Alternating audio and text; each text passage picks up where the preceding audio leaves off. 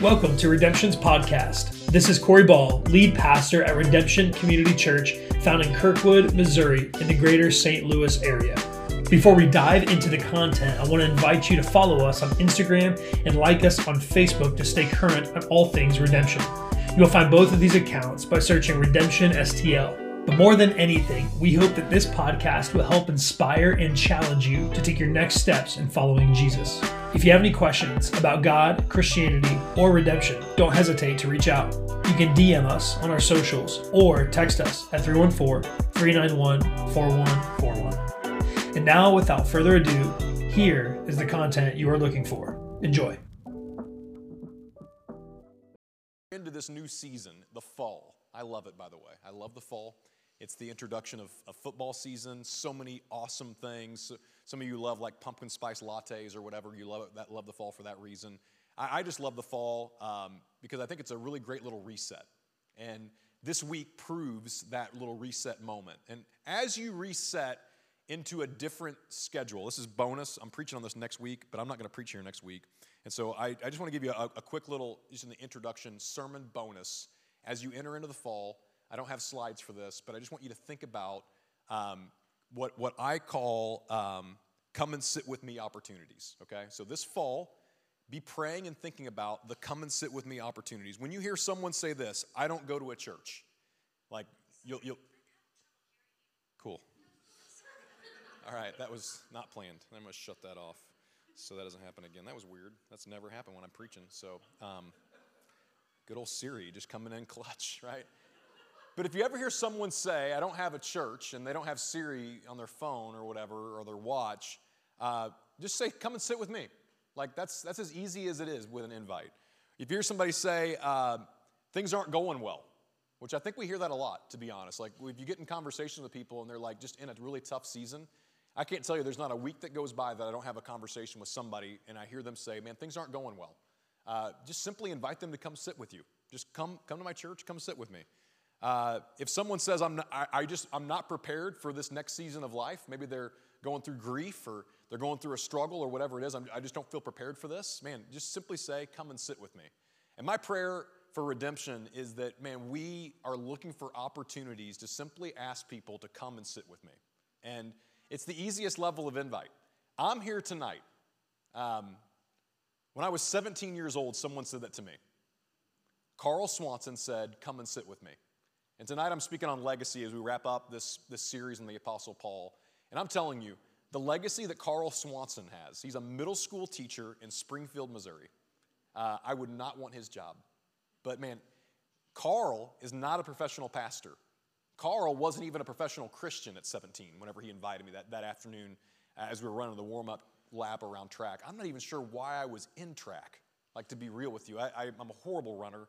We'll talk about that later in my sermon. But uh, I just want to encourage you this fall, as you do a little reset, what would it look like for you to invite a friend to church and just say, Come and sit with me? It's that simple. And what I find interesting, Corey and I were in Chicago this week at a pastor's uh, learning lab thing. Uh, we'll call it that, right? We learned some stuff and it was really good. And this guy, way smarter than us, talked. And, um, you know, he made the, the interesting um, point that 20% of people, I don't know where they get this number, but 20% of people that are invited to church will say yes. And I know that's kind of like, well, it's only 20%, right? But look, think of it like this, though. That's, that's, that's pretty decent odds. Like if you're playing baseball and you hit the ball 20% of the time, you get paid millions of dollars, you know? And so, which by the way, Paul Goldschmidt, how about that? That's just crazy. The Cardinals have me staying up late at night on a Saturday night watching games now. Like, I, I don't know, it's, it's bad. I, I'm, I'm not even looking forward to football season all that much because the Cardinals are playing so well. I had a nitro brew coffee on the way here. So if things start slurring together and I start sweating, that may be the whole thing. So you're like, man, what is he on tonight? Did he not take the medicine? I didn't take the medicine because I don't have any. But, uh, but yeah, grace and grit. Let's talk about this for a second. What will your legacy be? Uh, I just want to kind of open up with that question. What will your legacy be? I think my biggest concern uh, for Christians today is that we will get to the end of our life realizing that at the end that we, that we were climbing the ladder of success only to realize that we were climbing the wrong ladder that the building that our ladder that was leaning up against was the wrong building we're climbing the wrong ladder and we don't realize it until we get to the end So tonight is just a little reset, fresh reminder to go, man, what in the world am I living my life for? Am I living it for me? Am I living it for comfort, for pleasure? And none of these things are awful things, right? But like at the end of the day, the Apostle Paul speaks specifically to what your legacy should be. And we're going to draw that out tonight. Uh, but when I was, I mentioned earlier, I didn't grow up going to church. Uh, I was invited by a guy named Carl Swanson to church, and uh, it was a charismatic church, and so there was kind of some different things taught there. I, I, had a little bit of a Baptist background. I went to a Baptist VBS whenever I was a kid, Vacation Bible School. Uh, my grandmother uh, took me to church occasionally, and I went to, went to her church, and that's where I initially received Christ when I was 10. But I was bullied at, uh, at church as much as I was bullied at school, and so I just kind of didn't like Christians. Like, I'm like, ah, this is the way Christians are, I'm out, you know? And so I, I spent from really like uh, 12 to like 16 never going to church. Not interested in God, wasn't just, I wanted nothing to do with it. But then I started going to this youth group, and it was great and had a lot of fun, and um, I made some great friends there. And they really kind of like reestablished in my life what a Christian was. Because I was like, man, uh, I didn't know Christians could care about people like this. I mean, they were really kind to me, they kind of adopted me.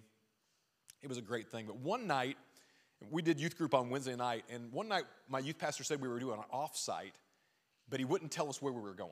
Just we knew we were going offsite. that's all we knew. And so we pull, I, I pull up with some friends, and there's some church vans, and we get in the vans, and we still don't know. We're thinking we're like gonna go eat pizza somewhere, like CiCi's Pizza or something. Remember CiCi's Pizza?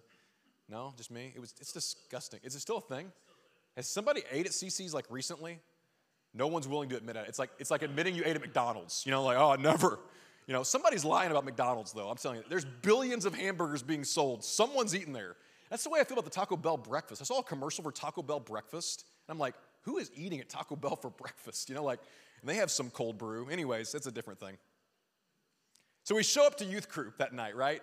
And we get in these vans. We have no idea where we're going. Like, this is unheard of. Like, I think about student ministry today. There's no way you would just trust your student pastor or whatever. Like, we have a student pastor at our church. We wouldn't trust them just to take our kids somewhere. We need to know where, where are they going, what are they doing. So we're thinking we're going to go some fun thing and we show up to a cemetery. I'm like, what? So the offsite is we're gonna walk around this cemetery and look at headstones. That's legit what we did, did. And then we hung out under a gazebo while he did a devotion. And he pointed out three things. I'll never forget this. Like, my youth pastor, Rick, he was a full time UPS worker and a part time, like, he was probably stipend. Maybe, I mean, I envision it as a couple hundred, maybe a hundred bucks a week or something to be a youth pastor at this church. It's a really tiny church. Uh, but Rick made a profound impact in my life. And this is the one talk in three years that I can remember Rick ever giving. Uh, but he said this about every headstone. I think this is super interesting. Every, every headstone has a date of birth, a date of death, and a dash in between. And the dash in between is what we are living in right now. Like you're breathing and you've got a pulse and you got this date of birth, and we, we celebrate that culturally, which is great. And there's this mystery of when the, thing, the whole thing ends. But we know this the whole thing does end at some point. Like the, the death rate is hovering around 100%. Are you with me? Like we're all going. I mean, I hate to say that on a Sunday night, right? Like, oh, great, we're all dying. That's fantastic news. But we are. Like, I mean, I saw you today, you know, and you, you wandered in here and you, and you looked older than you looked four weeks ago when I was here, you know, and I, and I do too, right? Uh, like, Jesus guy, right? But, but what I'm saying is, is this. This dash in between is really critical because this is, we have a ton of choices to make in this dash about what our legacy will be. There's a lot of things I can't control, but the one thing I can control is what I will live for. And there's a lot of things out there that are di- like vying for your attention.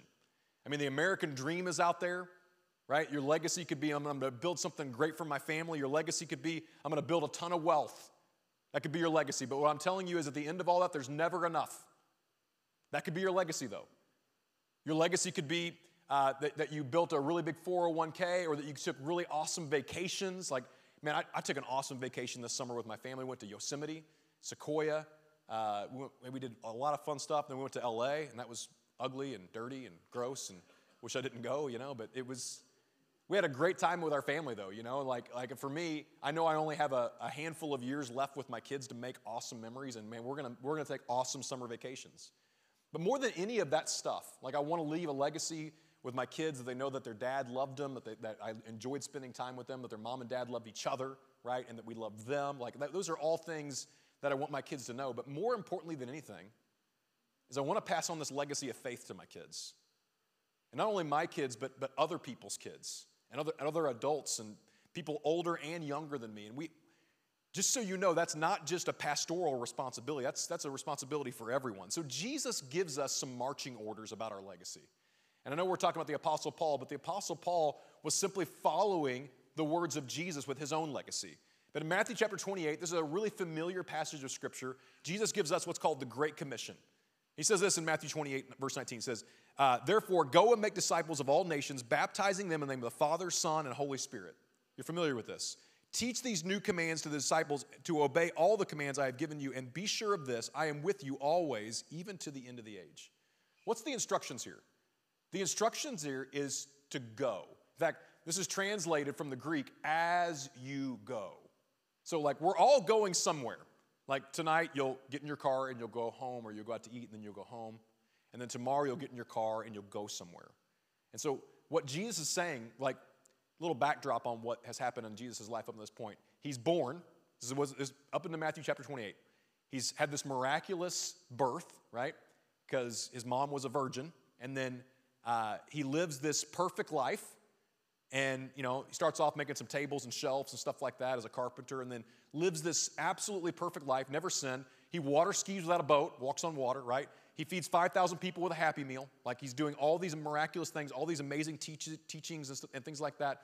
And then he goes to the cross for our sins which happens to be a pretty significant moment because now uh, things are right between us and this holy god. And then he resurrects from a grave three days later. And that's when he gives the instructions in matthew chapter 28 and he's telling his disciples he's got everybody's attention because he, he was dead a few days ago, and now he's alive. And so you're, you're kind of listening to what he has to say, and now he's going to ascend to heaven.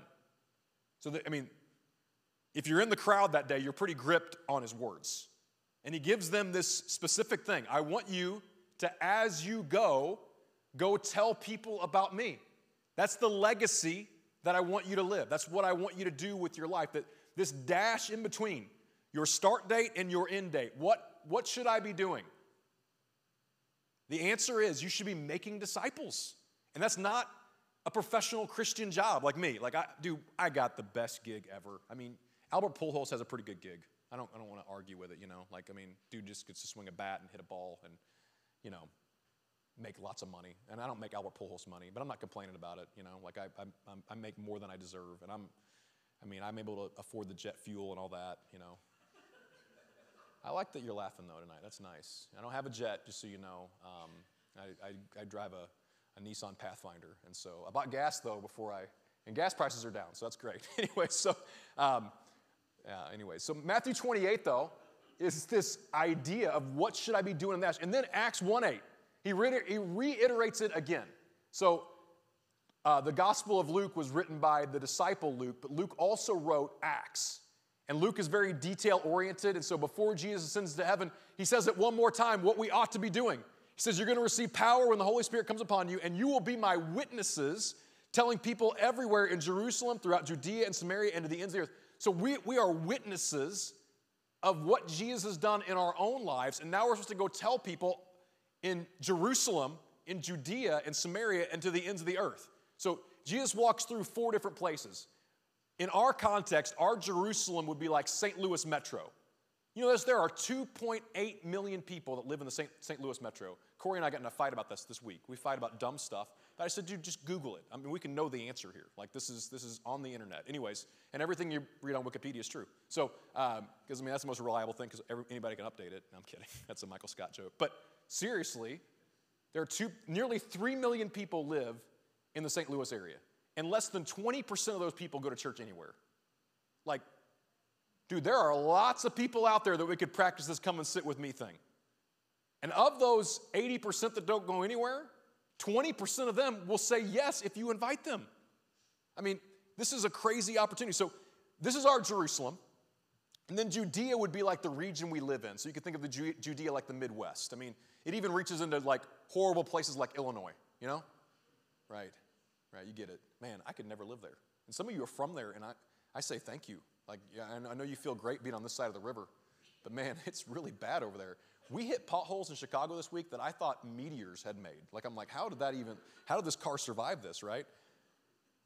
But what I'm saying is, is that we have a responsibility in our Jerusalem, in the St. Louis metro. Jesus says that. We also have a responsibility in the Midwest. That's why we try to plant churches all over the Midwest. We have a, a responsibility in our Samaria, which happens to be our nation. So that's why we're involved in church planting all over the nation. Your church gives to help new churches get started, and then also to the ends of the earth. So everywhere.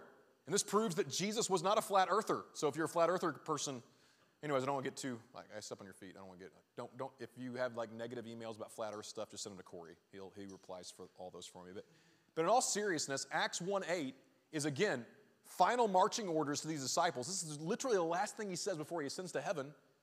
So what did they do? If you study the book of Acts, you know what they did? They actually stayed in Jerusalem. Like that's it. Like they actually kind of ignored what Jesus had to say to do. And so some would say, church scholars would say, uh, church historians would say that the church in Jerusalem grew to up to 70,000 people before they scattered. Before they ever planted churches in other places, it actually required persecution for them to scatter, but they eventually do scatter. And so um, I, I just want to bring that up to help you see that, like, we have a responsibility to go tell the world, and Jesus gives us the specifics on what the legacy should be.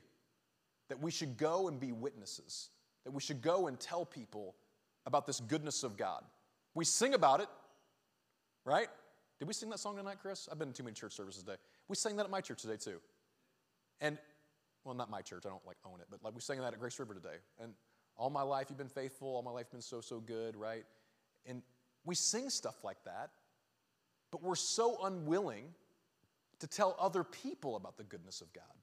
And that's the whole point. When something is so good to you, I have a difficult time not sharing it.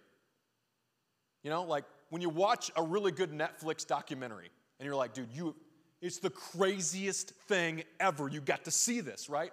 That's over a documentary that will make no difference in anybody else's life, you know? Like I watched the one about the Notre Dame guy that got catfished. That's the craziest one. Like Corey told me about this week, and I was like, okay, I gotta watch it. I watched it, I couldn't stop. I was like, wow, this is a disaster. But when you think about the good news of Jesus, I mean, you and I have been redeemed from our sins. The biggest problem we've ever faced, there was a solution to it. The solution was Jesus. And I'm not here to like Jesus juke you, okay? Because I struggle with this too. Like you may think this is really easy for me to share my faith, and it's, it's, it's hard for me. It's hard for me for a different reason, though, because everybody thinks that I'm just trying to sell them Jesus, right? Like I've got some agenda that I just want you to come join my church, and I, I don't, I could care less what church somebody goes to. I just want them to believe and receive the goodness of God. So, Acts 20, verse 24, Paul sums up what he wants his legacy to be. And I, I think this is really critical because he, he takes Matthew 28, he takes Acts 1 8, and here's what he says here in Acts 20, verse 24. But my life is worth nothing to me unless I use it for the uh, finishing the work assigned me by the Lord Jesus. What's he say here? My life is worth nothing to me. So anything outside of Jesus, it's nothing. The work of telling others the good news about the wonderful grace of God. The good news about, about Jesus is, is it's not about achievement. I think the really difficult part for people that live in our area, the nearly 3 million people that make up St. Louis Metro, I keep bringing that up just to prove Corey wrong. The nearly 3 million people that, that make this area up, many of them are, are, uh, are Catholic or post Catholic. I'm not here to pick on people that are Catholic or post Catholic, but what I'm, what I'm here to say is, is that a lot of times people that are like really caught up in that tradition, they think that, re- that religion or even following God means achievement. I've got to do all of these things to be right with God. And what Paul is getting to here, because there was a day in Paul's life before he was the Apostle Paul, he was Saul, that he also believed that religion could save you. But what, what he later finds out is it's not about religion, it's about the good news. The good news is not about achievement. When did you ever watch the news and achieve something watching the news? You just simply watch the news and either you believe it and receive it or you don't. Like you're like, that's fake news, no way, right? Some of you are fake news, or you call it fake news, like you're, ah, that's, that's not real. But I watch Channel 5. I trust them. I don't know. They're on my side. You know, they even say it. Right? That's their slogan. Five on your side. I don't know. When I watch the other networks on accident, I'm like, who are these people? They live in my town. Is this news from Kansas City or St. Louis? What is this? You know, like I'm always confused about what's going on when I watch a different news channel. But I'm a five on your side guy. Anybody else interact with me? You're five on, yeah. Most normal people are. Yeah, I get it. I'm kidding. I don't know. I don't know. I get attached to them. It's, it's weird. It's just like I feel like we spend 5:30 together. It's great. I DVR it. Is that weird? I record the news because I want to know what's going on. Like I'm cultural context. You know, Corey doesn't care about people in St. Louis. I do, and so um, I'm teasing. News, though, is not achieved. You don't achieve the news. You don't hear about a fire downtown and go, "Yep, I started that." Maybe you did. Maybe you did, you weirdo, right? But most of the time, when you, th- you think about news, really all the time when you think about news, news is something that you believe and receive. So Paul's saying this I want to spend the rest of my life telling people the good news about Jesus. That is not about what you achieve, it's about believing and receiving what's already been done for you. And that's the message of the gospel. That, my friends, is what our legacy should be. Paul says it here that, that if it's anything else, it's, it's useless unless I use it for finishing the work assigned to me by the Lord Jesus. So when your life is about Jesus, it doesn't matter what others think about you. This is where I'm at, man. Like I, I get way too caught up. I'd love to tell you that like uh, that I don't have an approval idol, but that would be a lie. Like I, I, I wish I had more of it in me that I don't give a rip what people think about me, but I, I do. Like, and it, it, it absorbs me sometimes. It's probably one of the biggest idols of my life. But whenever I put it in perspective that the only one that matters is Jesus, it removes a ton of barriers in my life. It only matters what he thinks about you whenever he's all I need. And so Philippians 4:13 is a passage that's really misquoted by Paul. And Paul doesn't misquote it, but we as Christians today in America misquote this. Philippians 4:13 says, "For I can do everything through Christ who gives me strength." This is kind of the I believe I can fly verse, right? Uh, and we think, man, I could, I could run through a brick wall if, if Jesus is on my side. And I, am gonna tell you, don't try that, all right? Like it's, a, it's gonna end up a problem for you. Paul's not talking about the fact that you could fly if you flap your arms hard enough, if you got Jesus on your side. What he's talking about is contentment is possible if you're striving for the right things in Jesus' name. So that's really the crux of Philippians 4:13. And the reason we know that is context. He's writing Philippians 4:13 not from a Starbucks and not from a beach. He's writing Philippians 4:13 from a prison cell, guys. And he's still talking about legacy. He's still talking about the worth of his life here. And even though he's in a situation that's not ideal, he's still talking about what matters, what matters the most. So I want to give you, uh, I want to give you three things, three keys to a legacy that's going to last. So three quick things that'll give you like just some, some handles to hold on to tonight. I know I've been a little all over the place. My words have been flying out of my mouth really fast. But my hope is, is that you can take away at least one of these application points.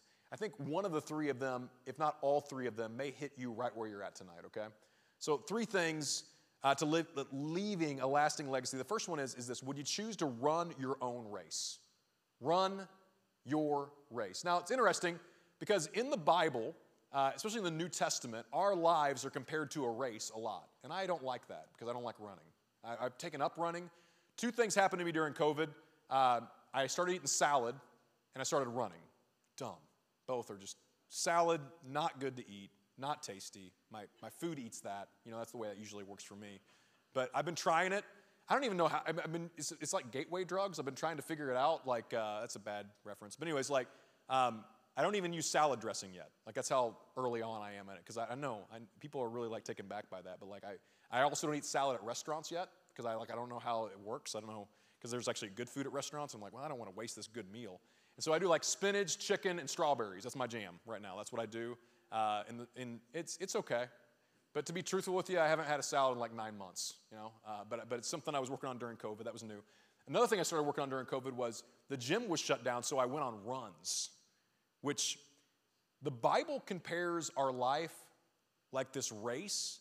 But what's super interesting in the Bible, in the New Testament times, 2,000 years ago, it was shameful for people to run. So I'm not sure why they use this metaphor, why Paul uses this metaphor so often, because it actually, and I kind of like that. Like, I wish it was shameful to run now. Like, I wish you'd see somebody run down the road, like, gosh, look at that. why? You know? She paid for that race? like, it's sinful. That's what it should be. But, anyways, um, and if you're a runner, I'm completely kidding. If you're not a runner, you know what I'm talking about, right? It's like, how, how are you doing this, right? But Paul talks specifically about running, and even the, the author of Hebrews talks about this. He says, Therefore, since we're surrounded by such a huge crowd of witnesses to the life of faith, let us strip off every weight that slows us down, especially the sin that so easily trips us up.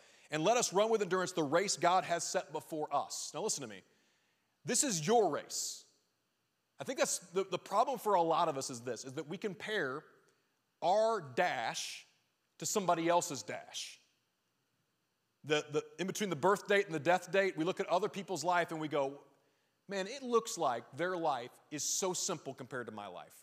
It looks like their little run of their life, their little marathon they're on, it seems like effortless, like it's unicorns jumping over rainbows every day. And here I am, I feel like I'm like Paul in prison. And what I want you to know is you will find contentment when you realize this. This is your race. And let go of the fact that you're not running somebody else's. Like, this is the race that God has set before you. So we're so busy, I think social media has increased this. I think this has always been a problem in humanity.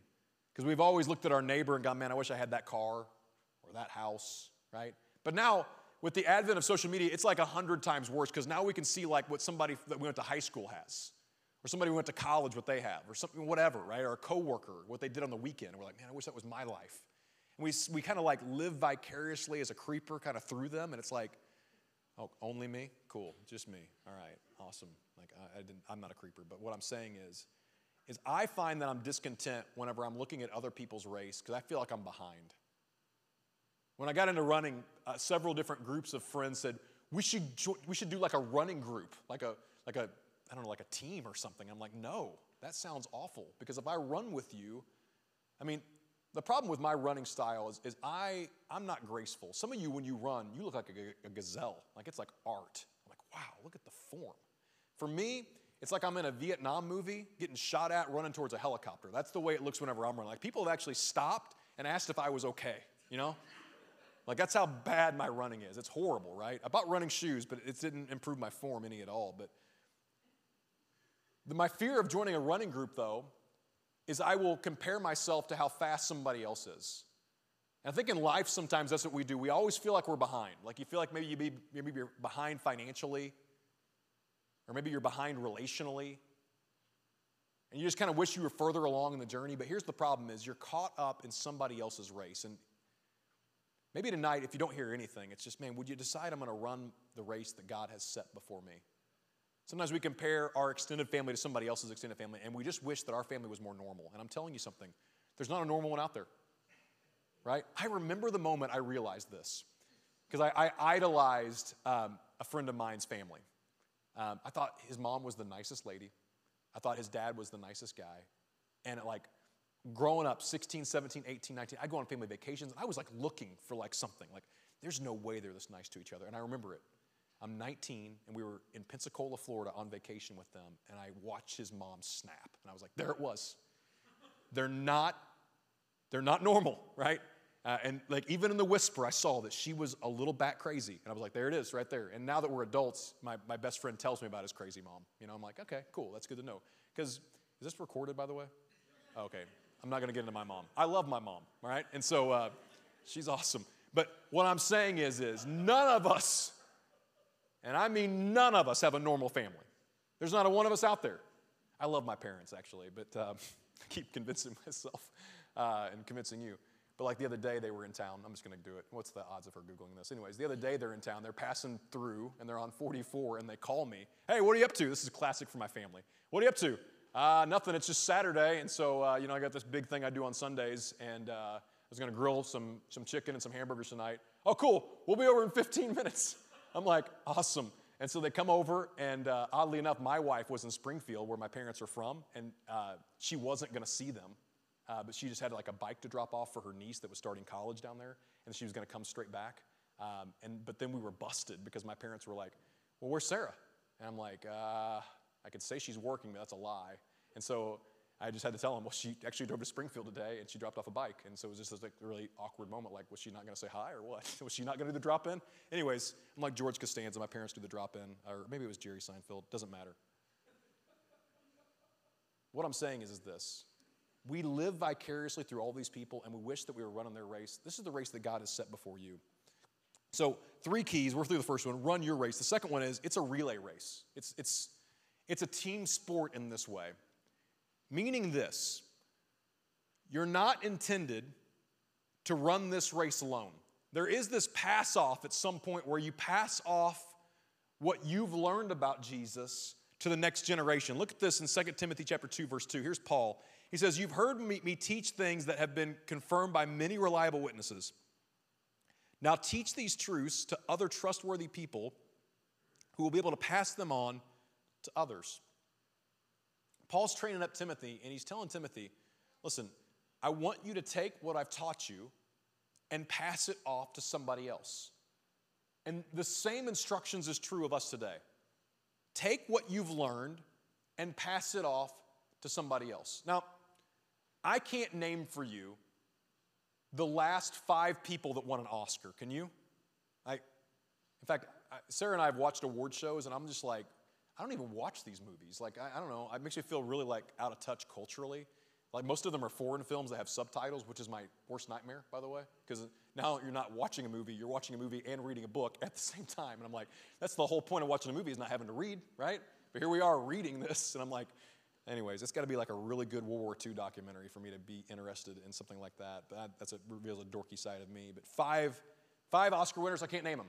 Can you name uh, five of the last Nobel Peace Prize winners? I can't name name one of them. I can't even name, I mean, I know Goldschmidt is up for like uh, MVP this year, which is awesome. I mean, he's just been amazing this year. Um, I think he batted in after last night over 100 runs, and we got a ton of games left in the season, which is wild. Um, and so he's up for MVP, but I can't even name the last MVP of the MLB. Can you? I mean, maybe you can. We can, we can do that later, right? I can't even name the last uh, NFL MVP. I'm a big, I'm a big NFL guy. I know it wasn't Patrick Mahomes, so I could care less who it was. You know. Um, but I can do this. I can name five, five men that have made an impact in my life. Can you? Five men or women that made a clear impact on your life spiritually. Can you name those? I mean, we can name, we could rattle off a bunch of these. There was a guy that was my second cousin. His name was Dale Highfill. When I was 16 years old, I took a job at a hardware store. Dale worked there. And I didn't even know Dale when I took this job. I just knew we had the same last name and I knew we were related somehow. Uh, but Dale was that kind of annoying Christian that would ask me for prayer requests. Chris, how can I pray for you? But guess what? Whenever I was when I was 17 and at the end of my rope, guess who it was that I went to? Dale. Dale made an influence in my life. Dale's in heaven today, died of cancer 10 years ago. Before he died, I said, Thank you. Like the legacy that you left in my life matters. Ray Forrester was the first one to ever buy me a Bible. It was a KJV Bible, but he bought me this KJV Defender Study Bible. He was like a hardcore Baptist. Like he was like Baptor Baptist. You know what I'm saying? If you got a Baptist background, you know what I'm talking about. I mean, he's just really into it, you know. But like with conviction, taught me great theology. Uh, with conviction, taught me really how to how to be like a man of God. Mike Fortner, my, one of my best friend's dads. Mike convinced me to break up with a girl that I was dating when I was 16 that I didn't need to be dating, and I'm really glad he did. Because if I would have married that chick, my life would have been horrible. So, like Mike Fortner, I owe him, big time legacy maker in my life. Um, another legacy maker in my life was Carl Swanson, the one that invited me to church. Another one was uh, another best friend, Nathan Fortner, who taught me how to live for God. You know what all five of those guys have in common? None of them are pastors. None of them are professional Christians at what they do. They're just everyday, average, ordinary people that looked for come and sit with me opportunities in my life. And I'm so glad they did. I've been here before and taught, and I, I, I, tell the story about growing up across from the big, growing up across the street from the biggest church in the town we lived in, and uh, that church never invited us to.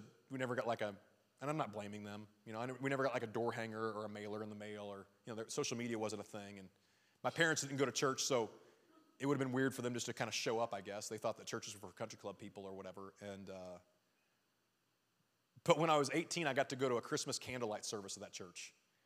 My parents had moved away uh, further out of town, and I'm 18, and I remember just sitting in that service crying because I was so happy to be inside the church that I stared at as a kid, wondering what in the world goes on inside that building every single Sunday. I mean, I had no clue what they were doing in there. And I'm just glad that somebody said, Come and sit with me. Nathan said, Hey, man, my church is doing a candlelight service. You should come and sit with me. I'm 18 and I finally was invited to the church that I grew up across the street from my entire life. And I just think, man, how many people are like that in our community? I'm so glad that those five people passed on something in my life. And I just wonder, like, who is it that we're passing up every single week that we could pass off our faith to? If you got kids, it starts with them. Like, we shouldn't ignore that. And I mean, that's an important thing. But, like, beyond our kids, though, you got coworkers, extended family members, you got neighbors, we got all kinds of people.